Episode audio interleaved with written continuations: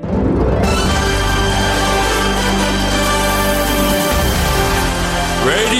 Nikkei. 5時から正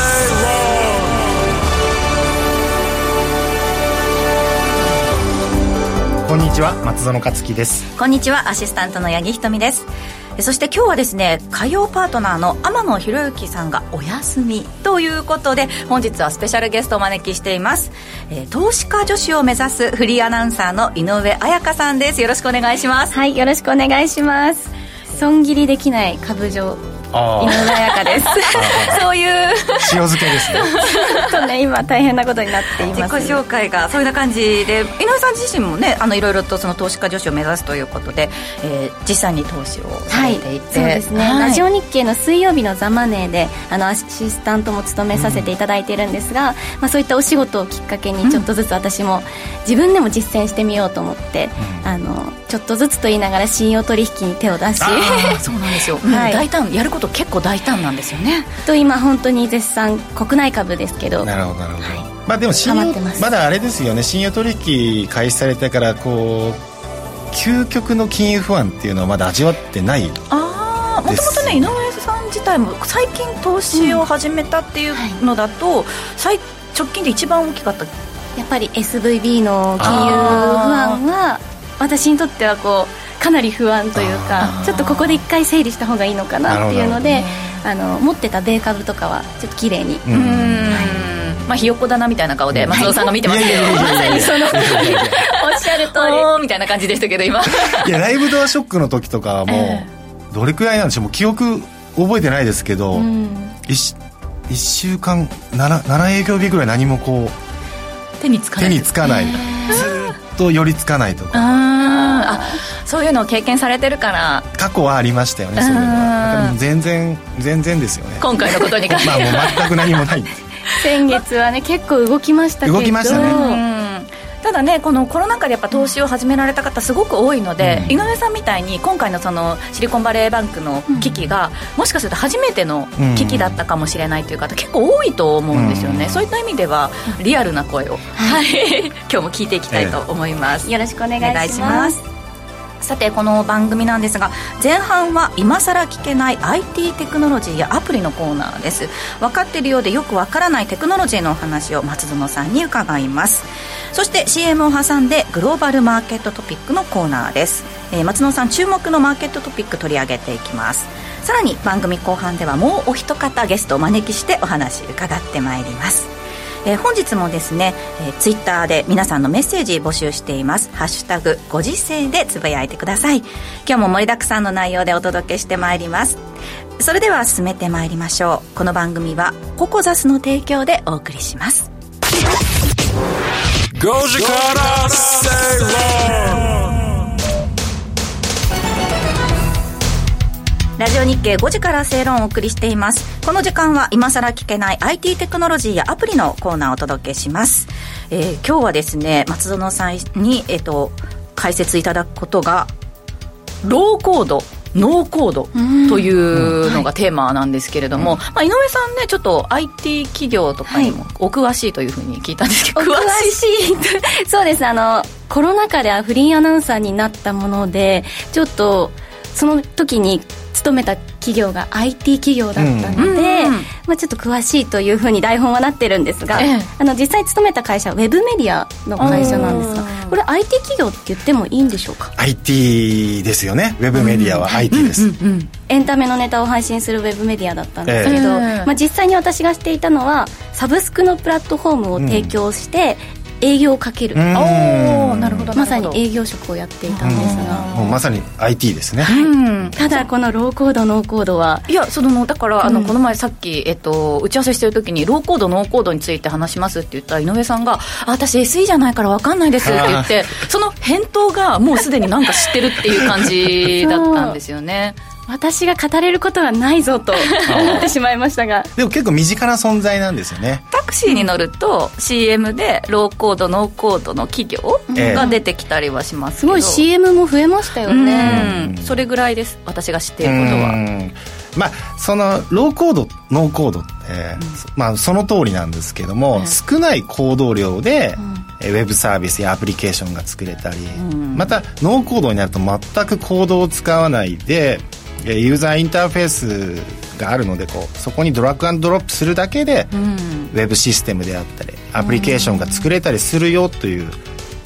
あのものになるんですね、はい、でそれがこう最近ずっと、まあ、流行ってまして、うん、流行ってる背景っていうのは、まあまあ、ず前回もそうだったんですけど DX デジタルトランスフォーメーションの流れっていうのがすごく強いんですよ、うん、でもちょっと前からあのよく考えてみるとそのドラッグアンドドロップでアプリの開発するとかっていうのは今でこそ例えばアプリ開発だったらそのヤプリとかこう CM さんやってらっしゃるんです、はい、バーンってあるんですけどそもそも結構前からあるんですよ、えー、かつてはこれも10年くらい前なんですけど、うん、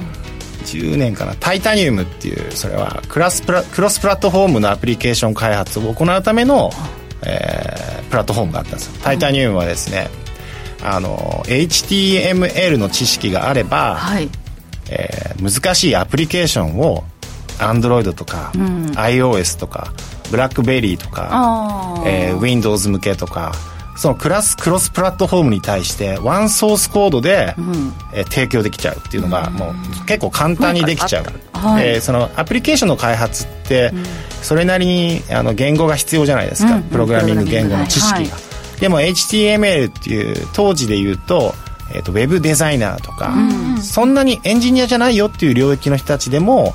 えー、その門戸が開いたんですよね。結構簡単に作れちゃうよっていうのがかつてからありました、えー、あのフォンギャップとかもあったんですけど、フォンギャップもまたアプリケーションがこう結構イージーに作れるようでもそういった話題ってやっぱりこう消えていっちゃうんですよね、まあ、そもそもごめんなさい。話題にすら私登ったことなかったのであれですけど、えまあその業界ではあのー、一時こうぶわっと盛り上がった。盛り上がってこれからの未来を感じるものものだったんですけどやっぱりこうちょっと流行らなかったんですよ、まあ流行らない理由はもう当然の当然なんですけどやっぱりちょっと難しい。なんか設定しなきゃ動かないとか。なるほどちょっとまあハードルがその簡単になったとはいえ高かったっていうことなんですね。そうですそうです。そういうのがあったんですね、うん、で今にな今の今のローコードノーコードだともうほとんどその難しい知識なくて、はい、えー、まあ、ちょっと IT リテラシーがちょっとは必要ですけども、うん、そのリテラシーがあれば自分で業務用のアプリケーションであったり、うん、そういった、えーまあ、自分のですね例えばお買い物管理アプリ作ろうとかそういうものが自分でドラッグアンドロップで作れちゃうんですよね。それ企業が使うだけじゃなくて個人でもそういうことできるってことなんですか？個人全然できますよ。個人でできるようになってます。それってこう SE というかシステムエンジニアのこう職種を脅かすものになってるんじゃないんですか、ね、えーと、全くその通りです、うん、で、えーと、システムエンジニアも僕の中では二極化していくと思ってて、えー、あの本当にピュアなソースコードまあ、プラットフォームを利用して彼らも開発するんですけど、えー、ピュアなソースコードをかけるエンジニアっていうのと、うん、えー、こういったローコードノーコードを使ったエンジニアうんちょっとエンジニアじゃないんですけどもローコードエンジニアとか、うそういったジャンルが生まれてくるんじゃないかなとは思ってますね。なるほど。ただ、えーと、と例えばですよ。じゃあある会社で業務システムがあってにうん。まあ何でもいいんですけどスプレッドシートにいっぱい記録してるんだけれどもこれじゃあちょっと DX 化が進まないな、うん、じゃあ、えーと、そのスプレッドシートをみんなに共有するからちょっとアプリ作ろうよとかいう話になった時に、はい、こういうのローコードツールとかが、うん、あの活躍していくんですけど、じゃああなた作ってよって言った時に作らないんですようん、それは技術がないってことですか？どういうことですか、えー、っと逃げ腰になっちゃう。もうそのローコードノーコードって聞いて SE じゃないから私も関係ないと思ってたんですけどそんなことではなくて、えー、っとまず、ちょっと新しいことに対する、うん、あの、ね、恐怖感っていうのが絶対あるので、はいえーえー、と会社の中でじゃああなたこれ責任者っていう形になるとね。そうなんですね例えば、えーとスプレッドシートを Google アップスっていうもので、うん、えー、とアプリケーション化してよできるんですけど、うん、Google アップスでできるよねスプレッドシートを読み込んで。まあでもやらないんですよ。やれないんですよ、なるほど。でえっと、じゃあどういった人材が今後必要になってくるかっていうと、うん、業務を理解して、うんうん、えー、そういったローコードツールを使って、うん、えー、作業を行っていくドラッグアンドロップしたりちょっとコードを書いたりするような、はい、あのちょっとライトなエンジニア、かつ、まあ、ディレクションができる人たちですね、業務ディレクション。業務の把握ができるっていうような人たちが、えー、っとおそらく結構、あのー、そういったクラウドリソクラウドクラウドリソースマーケットの中では結構今多いのかなと思いますね。これあの、まあ、上場企業の中にも例えばシステムエンジニアを派遣するっていう、うん、でえっとなんでそれそういう会社もあると思うんですよね、えー、でそれって多分すごく専門的な方々を派遣するっていうところだと思うんですけれどもこの辺りも変わってくるんですかね？そこは変わりますね。変わりますか？僕の考えでは変わります。その、えっと、そういったシステムエンジニアの人たちっていうのは社内の、うん、えっと、その会社のためのシステムを作ってるんですよ、はい、でもその会社のためだけのシステムって別に今後なくなっていくと思ってるんですよあの世の中には便利な SARS サービスっていうのがあって例えば例えばの話だとセールスフォースってありますよね、はい。はい、あの顧客管理であったりマーケティングオートメーションの機能がついてたりって、うん、あれもかつてはあの各企業が自社の、えーと、CRM を持ってます。開発してます、うん、作ってますっていうのがあったんですけど別に SARS であれ使えばいいじゃないですか、えーえーなので自社で開発してるから自社のための自社だけのシステムを運用するためにエンジニアが必要だったりするわけですよ。別に彼らは、えー、っとソフトウェアで生きてきてる企業じゃないのに自社のシステム運用のために採用してたりしてたわけですけど、はい。まあ、いらないじゃないですかそこ、うんうんうん、そういったエンジニアを採用するコストっていうのは必要ないですよね。なるほど。あの別のシステムにリプレイスすればいいんですから。でそれが例えばキントーンとかありますよね、うんうん、キントーンもそうで、はい、とローコードでシステムウェブシステムが作れる業務システムが作れるものなんですけども、これもまたえー、となんかデータを収集して解析して日報みたいな報告書を出すってなると専用のシステムが必要だったのに、別に、まあ、さらっとドロップアンドロップで作れるよって、えー、なのでじゃあいらないじゃないですか、でもあれなんですよ。専門のアンバサダーみたいな人たちがいて多分多分ですけど そこでこうやってくれたりするんですよ。やってくれるよってなると企業ってその人たちじゃあやってくれる人をお任せしようってなるじゃないですか、専門外だと思っちゃうから。ね。そうですそうです。実際でも蓋開けてみると意外とできるじゃんみたいな感じに。絶対できると思いますよ。ああなるんですね。ただそこの最後のこう一押しっていうのがちょっと今企業側としては及び腰になってる部分があるんじゃないか多いと思いますね、そのまあ、ちょっと若手の企業だとどんどんどんどんそういうのは推進してますけど、ちょっと古い企業になると、まあ、全然入れないんじゃないですかね。今後じゃあそのシステムエンジニアさんとか SE さんがこう二極化していくっていう影響と、プラスアルファどういうふうな影響が出てきますか？あのー、いい影響としては、うん、これまでそのディレクター職ディレクターだったっていう人たちとかちょっと IT リテラシーが高いんだよねってガジェットとか好きだっていう人たちに対して、そういったマーケットのチャンスがあるんですよ。なるほど。あ僕知ってるよって、うん、こういうローコードツールノーコードツールいっぱい知ってる。でこれとこれを組み合わせるとこういうシステムが、えっとまあ、SARS でできちゃうよ。とかいうアドバイザーの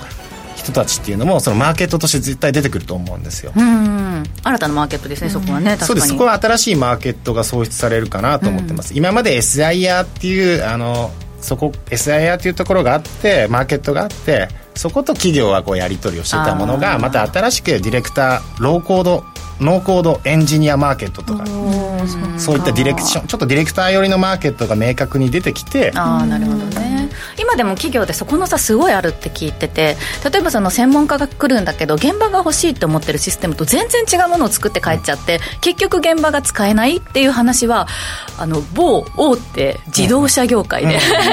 うん、会社の方から聞いたことがあって、うん、今はでもだからそこは結構その現場の方とその専門家の方がすごい密に連絡取って一緒に開発っていう方向に舵を切ってるっていう話だったんですけど、なんか中小企業とかだとやっぱそういうコストがかけられないとするとやっぱり現場をよく知ってる人がプラスアルファ勉強してローコードノーコードでシステム作っていくっていう。そうですそうです。そういう形なんです。ただその恐れる必要はなくてものすごく簡単なので、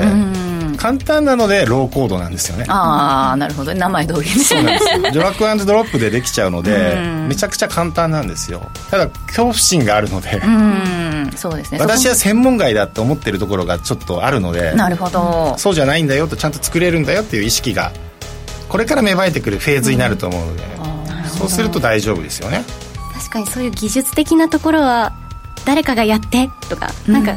いい SARS の機能ない？とか、こう探しちゃうんですけど、自分たちこの私たちの企業に必要なものは自分たちで作れる時代になってるって、そうですそうです。すごいことですね。まず何から始めたらいいんですか？えっ、と、まず何から始める？そうですね。だから身近なところで言うと、あのスプレッドシートとか使うじゃないですか、多分業務で使ったりすると思うんですね。エクセルとか。スプレッドシートが溢れていてどこに何があるかみたいなのが分かんなくなります、ありますよね。あれをスプレッドシート使ってるんだったら Google Apps っていう Apps っていうのがあるので、はい、あそこで読み込んでアプリケーション化できるんですよ。へえあのすごく簡単に Google, Google が使ってるので、まあ、ステップがちゃんと表示されて、あのどれをデータベースリソース元にしますかとか出てくるので設定するだけですよね、はい、はいちょっと家計簿とかそういうので作ってみようかなっていう感じ。そうですそうです。あもうできるってことですよね。すぐできますすぐできます。今飲食店の立ち上げと運営に関わってるんですけどすごい。それをその在庫管理をスプレッドシートでしようってなって、うん、ちょっと難しいからホーム数使おうって思ったんですね、もう僕ならそれはそどっちも使いませんね。どっちも使わないすごくどっちも不便なんですよ。なんかいい方法ないかな なんかいい在庫管理表ないかなって。じゃあ今お話聞いた感じ。まさにかな、まあ、そういった時にじゃあどうなるのってなると、うん、今度別に EC, EC サイトサービスの SARS はめちゃくちゃあるじゃないですか、うん、ショッピファイであったり、うんうん、ベースとか。ああいうところをこう結構めちゃくちゃ安いので、数千円とかで使えちゃうのででもあの中でえっ、ー、とコードなしでローコードでノーコードかな、うん、ちょっとコード書くこともあるんですけどで在庫管理できちゃうので。へえ在庫管理もできちゃいますしマーケティングオートメーションもあるあるのでえー、メールも出せますよね。メールから開封率を見てまたは触った触ってないとか見て次のシナリオのメールを送るかどうかっていうのもそこで判断するので。で在庫の調整もそこでやりますよ。やばい世の中進んでる、はい、で大事なのはそういった、えっと、このジャンルをやるんだったらこういうサービスがあるなっていうのを頭にこう入れる、はい。はい、普段のこう IT リテラシージャーニーっていうのを、毎日の生活の中で本当ですね。あの作っていく習慣は必要ですよね、まあ、ずっと IT は続いていくので。そうですね、えー、なるべく早めに入った方が良さそうな感じが ありますね。ついていかなきゃ。ねでも井上さんその飲食店とかそのあたりの立ち上げにも関わって実業家にもいや実は全然あの関わってる、あの一企業に関わってるだけなんですけれども、うんうん、やっぱスプレッドシートとかあのホームズとかこう使いやすいツールをついつい使いがちなんですけど、うんうん、ちょっとこれもうちょっとこうしたらもっとみんなが見やすくなるよねとか、うん、DX 進むよねっていうところで止まっちゃってるので。なるほどなるほど。じゃあ今日のこのお話を参考にして、はい、いろいろとさらなるご活躍を。ねノーコードローコードにも挑戦してみたいなと思いました。はい。えー、ここまで今さら聞けない IT テクノロジーやアプリのコーナーをお届けしました。お知らせの後はグローバルマーケットトピックのコーナーです「Radio Nikkei」5時から正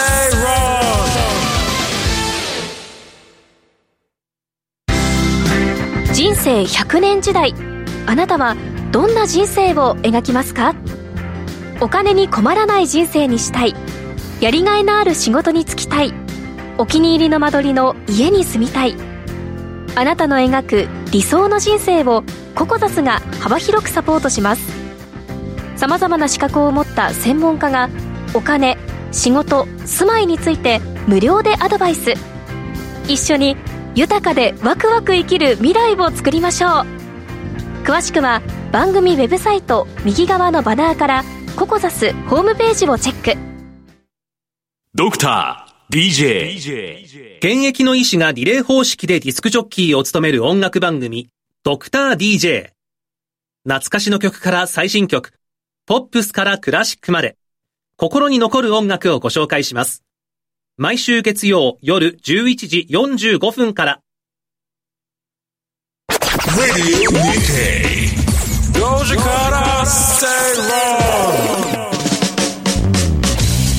ラジオ日経5時から正論をお送りしています。この時間はグローバルマーケットトピックをお届けします、えー、今日のトピックに関してなんですがえお話伺っていきたいのがまあそうですね。4月もいろいろありましたけれども、えーまあ、アメリカの経済指標っていうところですかね、ええ、そうですね、はい、あのまあ、ちょっと,、えーと、月末なのでまず簡単にマーケットの4月を振り返ると、うん、まあ、そもそも金融不安背景というのがありましたと。でそこから立て続けに悪いこうどんどん指標が出てきて、うん、こう一時的に円高方向に進んだんですよね。はいね、具体的にはその序列求人数が1000万を割れたっていうとこから始まって ISM も悪化 ADP も悪化、えー、新規失業保険申請件数も悪化。ただしここのタイミングなんですけどこのタイミングからイースターがちょうどあったので、うんうん、イースターでこのショートの手仕まいが発生してそこから日銀の会見になるんですよ、はい、これをきっかけにずっと円安傾向。これが続いてるんですね、で、えーまあ、雇用統計は4月7日若干ちょっと良かったんですけど、えー、で4月10日の日銀会見で、えー、これまたちょっと無視された言葉があるんですけど、うんあの YCC の副作用点検にちょっと言及したんですよ。イールドカーブコントロール。点検必要だね、はい、長期的な視点で必要だよねって言って結構これでも無視されたんですね、うん、えっ、ー、と金融緩和の継続っていうのを一方的にこうそこばっかり捉えてあの上がっていくんですけど。またその後に、えーと、その次の週はミシガン大学の指数。期待インフレ率が上昇。これでまた円安円高あの円安ですね、うん、えー、で次がまあ、ちょっと普段あんまり跳ねないニューヨーク連銀の指数大幅上昇してこれでブレブレの指標なのに材料視されたと。でその後多分私これ言ったと思うんですけど次はフィラデルフィアの連銀を見た方がいいですよって言ったんですけど、はい、あんまり注目されないんですけどね。でこれ悪化したのでで下落したと、うん、で、えー、24日になるとシカゴ連銀、でダラス連銀。これも悪化してるんですけどこれは無風になっちゃったんですよ、えーえー、総じてえー、アメリカの経済指標っていうのはいいものは出なかったというのが、まあ、4月、あのー、総合的に見たらですね。でちょっと今チャートがないんですね。えっ、ー、と新規の失業保険申請係数なんですけど、はい、えー、3月以降はですねこれずっ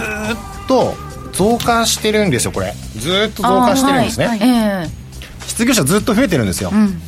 あんまり良くないんですよね。でこういうのが4月の振り返りになります、えー、じゃあ、えー、アメリカの経済指標が不調でも円高に進んでないじゃないですか、そうですね、えー、そこで、えー、じゃあ円を買う材料って何だったんだろう、うん、円高を進んでないんだけど、はい、逆に考えて円を買う理由って何があるって、うんうん、今状況でね、ええ。え何もないと。あ、えー、YCC は維持をするっていうのを強くこう言ってますから、はい。えー、さらにですねあの IMM の通貨先物ポジションを見ても、うん、別に結構ニュートラルな状態なんですよ。だから投機筋もそんなに何も動いてない状態、うん、で今度じゃあ、えー、ドルを売る材料ってなるとやっぱり経済指標悪かったのでドルも売られていたと、うん、なのでドルインデックスとしては強くなかったんですよね、でドルも円も弱かったけれども、うんうん、えー、比較的円が結構弱かったなるほど、はい、安心されたと、まあ、日銀はずっと続くので、うん。うん、で、まあ、この時にゴールドはこうバーッと上がっていたわけですけどね。そうですね。金は強いですよね、うん、金金はめちゃくちゃ強かったです、うん。うん、まあ、この時に金がまあ2000えー、2080をトライするような状況まで今来ているという状況ですね、うん、うん、だから経済指標調でもこう円高に進まなかった背景っていうのはやっぱり YCC の印象がすごく強かったんだなっていうのがありますね。そうですね、うん、ただそういった状況の中で今週その上田総裁になって初の日銀の金融政策決定会合ありますけれども、はい、金曜日なので なかなかねちょっとまあ金曜日のお昼場にその決定は出てくるんですけれどもその後会見ということでちょっと消化するのに時間が短すぎるかなとは思うんですけれども、株はね、ええ、そのことに関してやっぱり注目されてますか？えっ、と今回の会合での注目の焦点はやはりその YCC の修正に対してなんですけど、うん、YCC の修正はもうずっと、えー、4月10日の会見以降 YCC は維持するんだ。あの緩和は継続するんだっていう、マーケットのマーケットをそう捉えてますよね、はい、どんどん情報でもどんどんどんどん。でちょこっとようやく昨日あたりぐらいに出てきたのが、うん、長期的な視点で副作用はあの副作用に関して点検検証やりましょうねっていうのが出てきました、うん、でここはあの考えなきゃいけないんですけどあのそもそも YCC の修正っていうのはあのサプライズじゃないとダメだっていうのはこれ絶対条件なはずなんですよ、うん。YCC を今から修正しますよって言ったらどうなるかというとあの0.5%の上限金利を攻撃しに来るわけじゃないですか。はいということは日銀は大量の国債買いオペをまたしなきゃいけないと、で日銀が今保有している国債は581兆円ですよね。でこれ過去最高、うん、年度末としては本当に過去最大で、えー、前年度末から比べて55兆円増加。で10.6%ですね、えー、昨年で比べると。去年もすごい買ってましたもんね。そうなんですよ。ずっと歴史的に買ってる買ってるがずっと続いててでも時間の問題なのは間違いないんですよ、ええ。ーうん、いつかやらなきゃいけないのにじゃあいつやるのと、でえー、っとまあちょっと可能性を考えてると、はい、YCC 修正の可能性っていうのは、まあ、9割ぐらいはマーケットの中ではもう維持だよって言ってますけど、うん、4月に関してですよね。そうですそうです、えー、であのただですねじゃあいつやるんだろうと。6月、うん、っていう話出てますけどえっと僕はですねちょっとうがなんていうちょっと歪んだ意見で言うとこの前の統一地方選挙で、自民党はこう4勝1敗だったわけですけど、そうですね、えなので、えーとまあ、それを機に昨日ですかね昨日確か解散総選挙はないよって岸田さんが言ったと思うんですけど、解散総選挙がないっていうことは金融政策を、えっと、修正しやすい状況になったわけじゃないですか。うんまあ、あの解散総選選挙をするってなると金融政策はこう変えられないですよね。なので環境としては、うん、えー、政治的な環境は整っている、はい、えー、そして賃上げ、うん、時期的にも終了している。そうですね、えーえー、そして就任直後の今就任直後なので、えー、この直後を逃してしまうとなかなかチャンス来ないんじゃないのっていうのがありますただそれこそ本当に就任直後だからこそ今ここでその YCC の修正を行ったらなんかこうマーケットからの信頼性っていうのがなくなってしまうんじゃないのかっていう、うん、まあ、もちろんその、うん、ねあの松野さんおっしゃった通り先に言っちゃうと意味がないものだからっていうのはあると思うんですよね、そのあたりのちょっと塩梅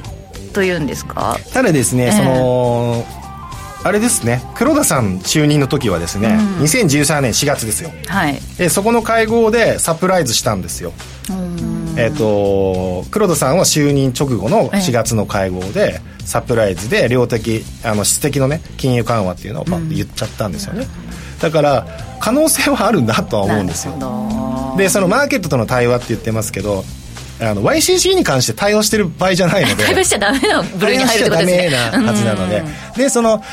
言いますけどね皆さんその日銀がサプライズしてもダメじゃんとかあるんですけどいや YCC に関してはサプライズしないとどうにもならないと。なるほど、えー、現に12月20日去年の12月20日でしたかね。あれもサプライズだったので、はい、サプライズはしないと自分の首を絞めます、じゃあちょっとやっぱ4月の末今週の木金金曜日か。昼寝はできないってことですよね。私大体あの時間昼寝してて 起きたらなんかめっちゃ世界変わってたりするんですけど。大体無風って言われた時に昼寝するんですけどじゃあちょっと足元浮かして起きとかないといけないなと思うんですが、うんま、間違いないのはその物価見通しの,、あの展望レポートの修正っていうのは出してくるでしょうね、うん、でこれは、えっと、黒田総裁の時は、物価見通しは2月がピークだって言ってたんですけど、はいまあ、結局3月の CPI もコアコアもすごく上がってるじゃないかとで4月のじゃあ CPI どうなるんだろうと考えた時に、えーまあ、4月は価格改定の時期なので、うん、価格改定が反映されてるわけですから当然 CPI 上がってるだろうと。まだピークは打ってないと、うん、なので物価見通しっていうのはあのー、言うんじゃないですかね。1月時点では1.6%だとか言ってたのが、大体もうちょっと上げてくると思いますけどねただその結局じゃあ例えばその28にあるとすると ICC の修正が、あの株も為替もすごく大きく動くと思うんですよね、で井上さんが今いくつか銘柄を持っていて、はい、なんだったら決算をまたごうとしているんですよ、ええ、どういうふうに？やっぱり5月ってね決算5月上旬は決算がバーッと出てきますけど、私の持ってる銘柄はゴールデンウィーク直後にこう控えてるものが多くてちょっとここは持っとこうかなっていう考えなんですが、はい、今一気に怖くなりました。ねなんかね そういう話を聞くとねこれかなり動くし、うん。しかももうなんか結構連休に入っちゃうじゃないですか、谷間で、ね、例えば28にあったとしたら、12やってまた345と。だからどう身動き取れなくなったら怖いですよね。なと思うんですけど、えーそうなんですよね、ええ。で信用取引してると結構そこきついところにあるんですけどあのまあし決算前って大体こう逃がしたりしますけどね。えポジション整理というか一回。僕僕はですね。ああ僕はそうしますけどあの信じて突っ込むっていうなんか信念があればいきます。け ど多分信念あると思いますね。ただただ損切りができてないだけかもしれないです。だから為替とかすごいんですよ。スワップの僕はスワップ祭りって言ってますけど、はい。いつもの倍じゃないですか？木曜日っていつもスワップ2倍とかなんですけど、ええ。だからドル円をショートしてる人はその倍え2倍のさらに倍じゃないですかね、ええゴールデンウィークは。ああそうなんですね。えでもこう。いうその YCC の解除っていうのの見通しをしてるとすると松園さん自身は例えばまあ為替とかのポジションはどういうふう？にあの基本的にやっぱこういう時通らないんですよね。で、あの値動き見てもこの今の134円って買うにしても売るにしても中途半端な位置なので僕はエントリーしてないんですよ、ただし、えっと相場こういった YCC とかすごく大事な局面なので、エントリーとしてはすごい小ロットでちょっとだけ。ちょっとだけはぽ持っておくっていう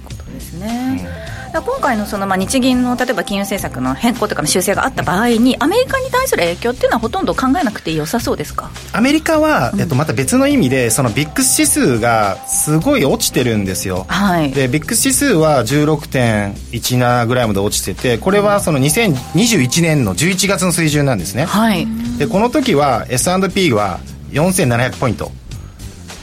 すごい高かったんですよ。ええでその時の水準まで下落してって結構今だから楽観視しすぎてるんですよね。でも別にねボラが低いってことはいいことなんじゃないですか、えっと安心できる材料にならないんですそうなんですね。安心してるっていうところが恐ろしいわけですよ。そのな金融不安この前起きたばっかりで、え なんでこんなに安心してるのっていうのはそうか状況あんまり変わってないのにっていうことですか？そうですそうです。で、えっと、テクノロジー企業がこれ牽引してるんですけど、テクノロジー企業要はテクノロジー業界に対するインパクトっていうのはこの前の金融不安で出てきましたよね、い、つどうなるんだろうって思いますよね。なるほど。井上さんもねちょっとアメリカ株にもちょっと興味があるっていうお話でしたけど、はい、ちょっとずつ買ってるんですけど、やっぱりアメリカから先行してこう市場って動くと思っているので、なんか先になんだろう切ったり売ったり買ったりしてます。ああその中では、えっと、今回のその見通しというか、この先っていうのはどういうふうに見てる感じですか？いやあのアメリカ株はちょっと、あのこの YCC、日銀のあの決定前にちょっと売っとこうかな、なるほどなるほど、なかなかその VIX。VIX が落ち着,、はい。落ち着きすぎてるのが逆に怖い。気持ち悪い。っていうことなんですね、ええ気持ち悪い状況ですね。うん。井上さん VIX とか見ます？ VIX 指数あんまり見てなかったんですけど、ここはどういった時に見ればいいんでしょうか、ビッグ指数はもう常に毎日見てていいと思うんですけど、ビッグ指数もちょっと今新しいのが、えっと今度ローンチするんですよ。ちょっとど忘れしましたけど、ビッグ指数の、えっと指数計算期間っていうのが今のすごく長いんですね、はい。あれが短い期間のものが今度出てきます。うん。忘れましたけど、また見方も変わってくるっていうあいやそれよりビビッドに反応してるので。ななるほど。そのあたりもじゃあ要チェックですね。もう一つコンパクトにですねアメリカの長期金利、まあ、比較的高い水準で推移してると思うんですが株も底堅いうんですよね。これってどう捉えたらいいですか？なんか逆の動きというか普通だったらセオリー通りじゃないじゃないですか。まあでも、えっと長期金利っていうのは確かに一応でも下がってますからね。今回の経済指標を受けて。なるほどなるほど。あの下がってますから、うんうんうんだからそんなにあんまり気にするものじゃないと思いますよ。ここに関して松野さんは違和感は特に感じ僕てない。は全然感じてないです。なるほど。分かりました、えーここまでグローバルマーケットトピックをお届けしました。この後はゲストお招きします。Radio Nikkei. 5時から正論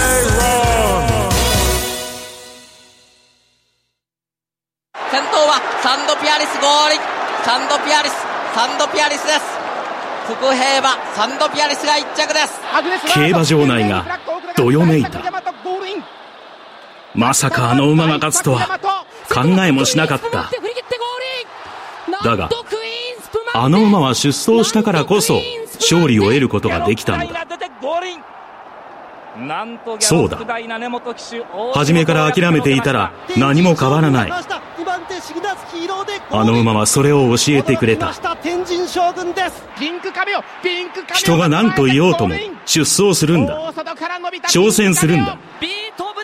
そうすれば可能性はゼロじゃない。あの馬もこの馬もそしてこの自分もラジオ日経。メジドマッケイは2番手大優作だ。大優作だ。大優作。5時か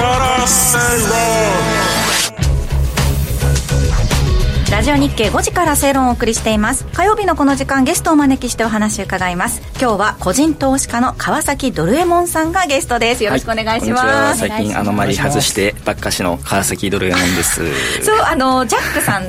ていう方もゲストで、はい、あの結構いらっしゃるんですけど、はい、2週間に1回ぐらい、はい、あのジャックさんが来るときは大体株が下がるっていうアノマリをドルエモンさんがね、データから数値を。11分11分の8で株安なんですよそうなんですよ。で、だからあ今日も下がるかなと思ったら、その時も爆上げだったって ま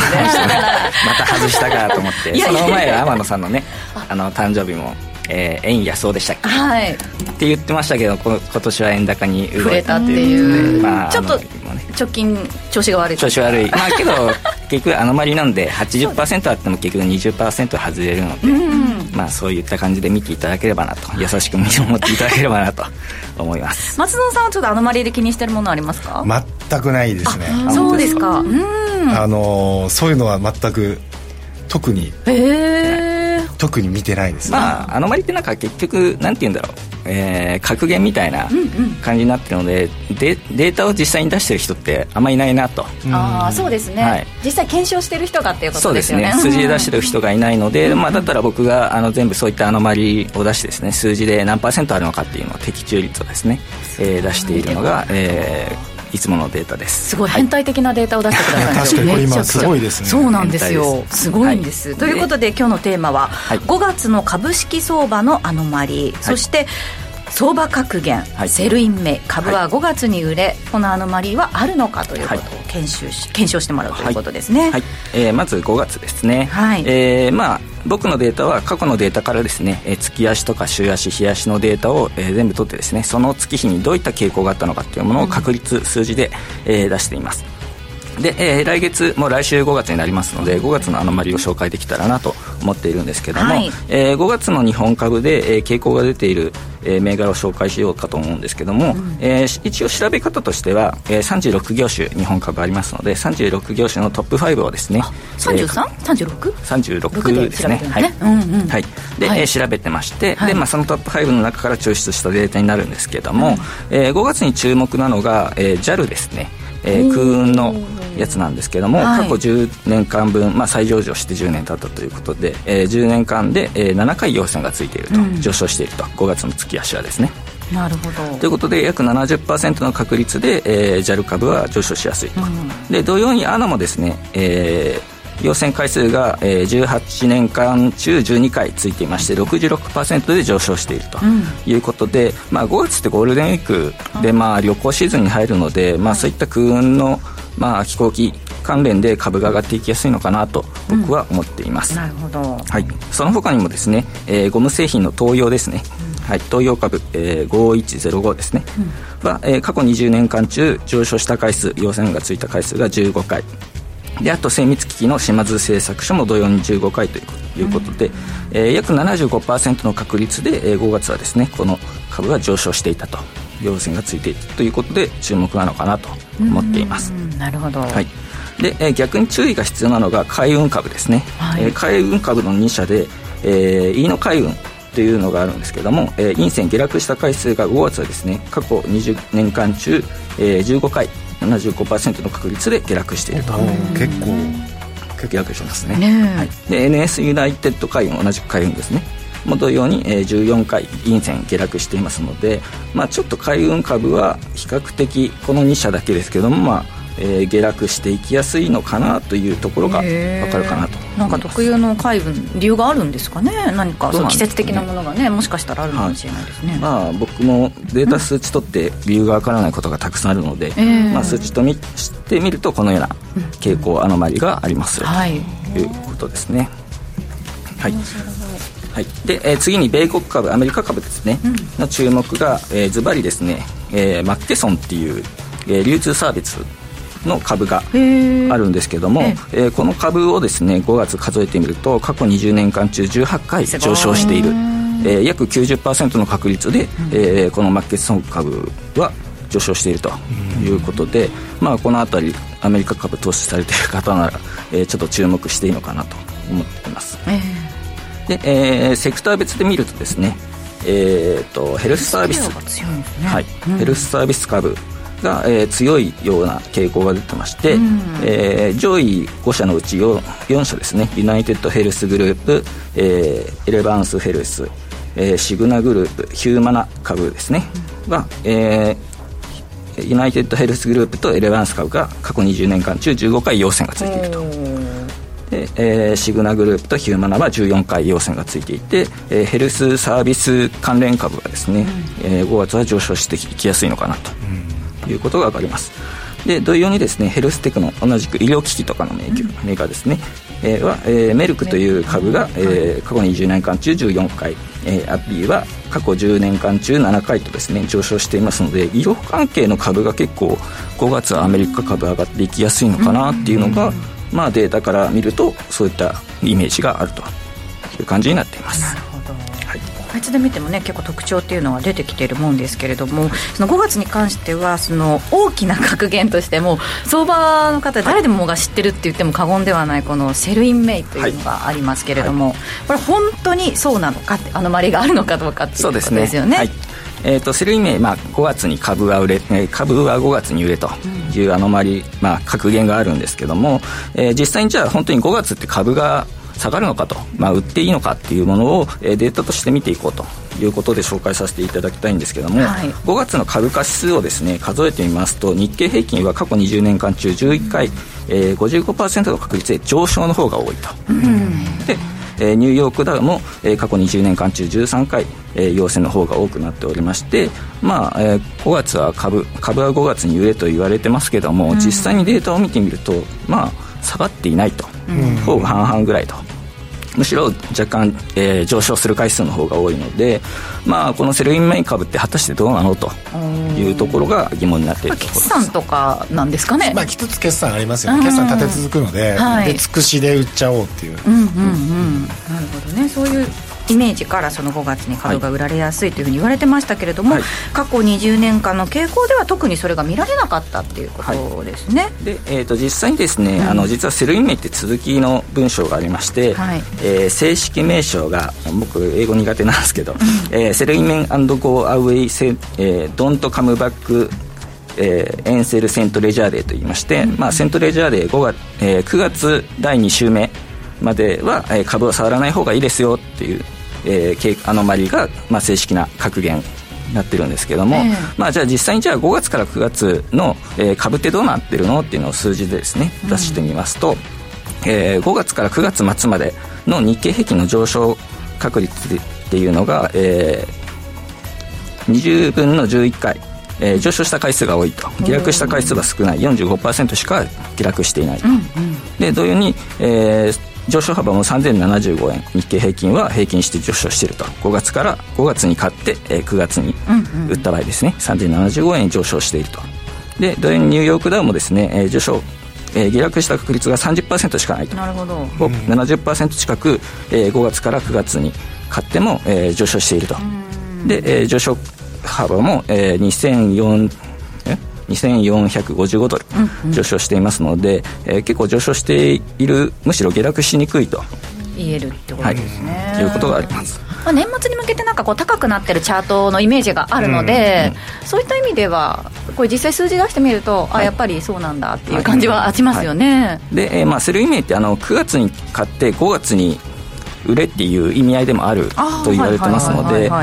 10月から4月まで株を持った場合っていうのは、うん、えー、日経平均が2043円平均上昇。なるほど、えー、ニューヨークダウは1632円平均上昇ということで、うん、あの逆なんですよね、えーと、5月から9月の方が上昇幅の方が大きい。逆に5月に買って9月に売れってこと？そうですそうです。そっちの方が、えー、うんうん、上昇していると、まあ、利益になりやすいと。いうことで、まあ、5月に売るんじゃなくて、えー、5月に買うと。ということです、ね、で9月に売れば、まあ、逆あの逆転現象が起きているので、えー、上昇していきやすいということで、まあ、今言う、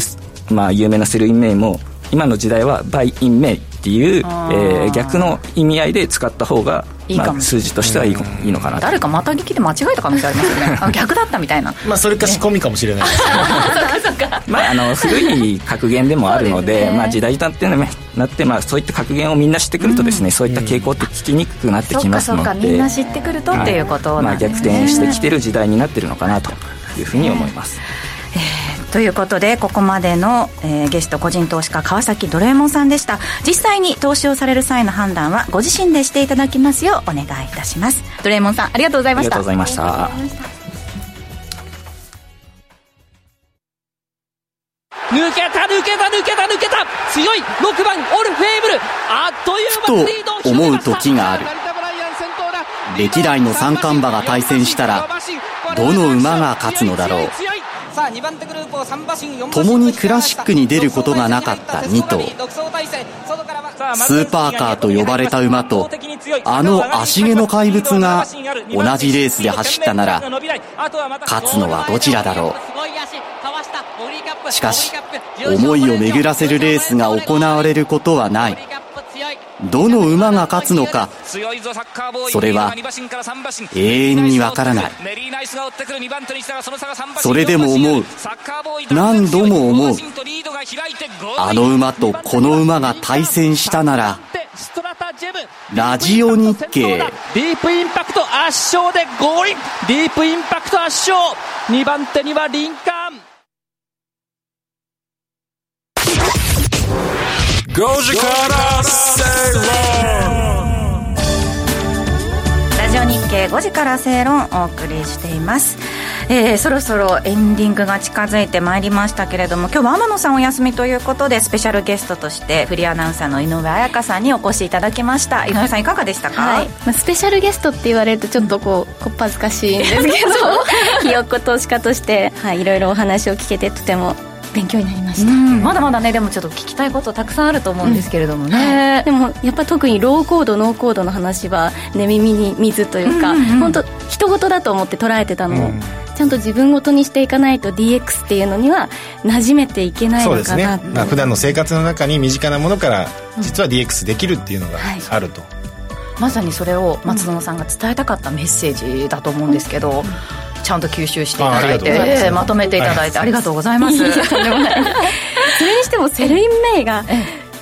格言効いてないっていうのは面白かったですね。ねここもね時代とともに変わっていくっていうのがね、なかなか面白いなと思って、うん、井上さんもねまだ投資に関してはちょっと始めたばかりということなので、はい、アノマリーとかそのマーケットやってると結構聞いたりします気になるんですよ、やっぱり Sell Sell in May って言われてる、ね、理由はこう決算とかもいろいろタイミングがあるからそう言われてるのかなと思ったんですが、意外にこうデータを見てみると5月はちゃんと陽線もついてるっていうことなので、セルザファクトはよくあ言いますよね。そうですね。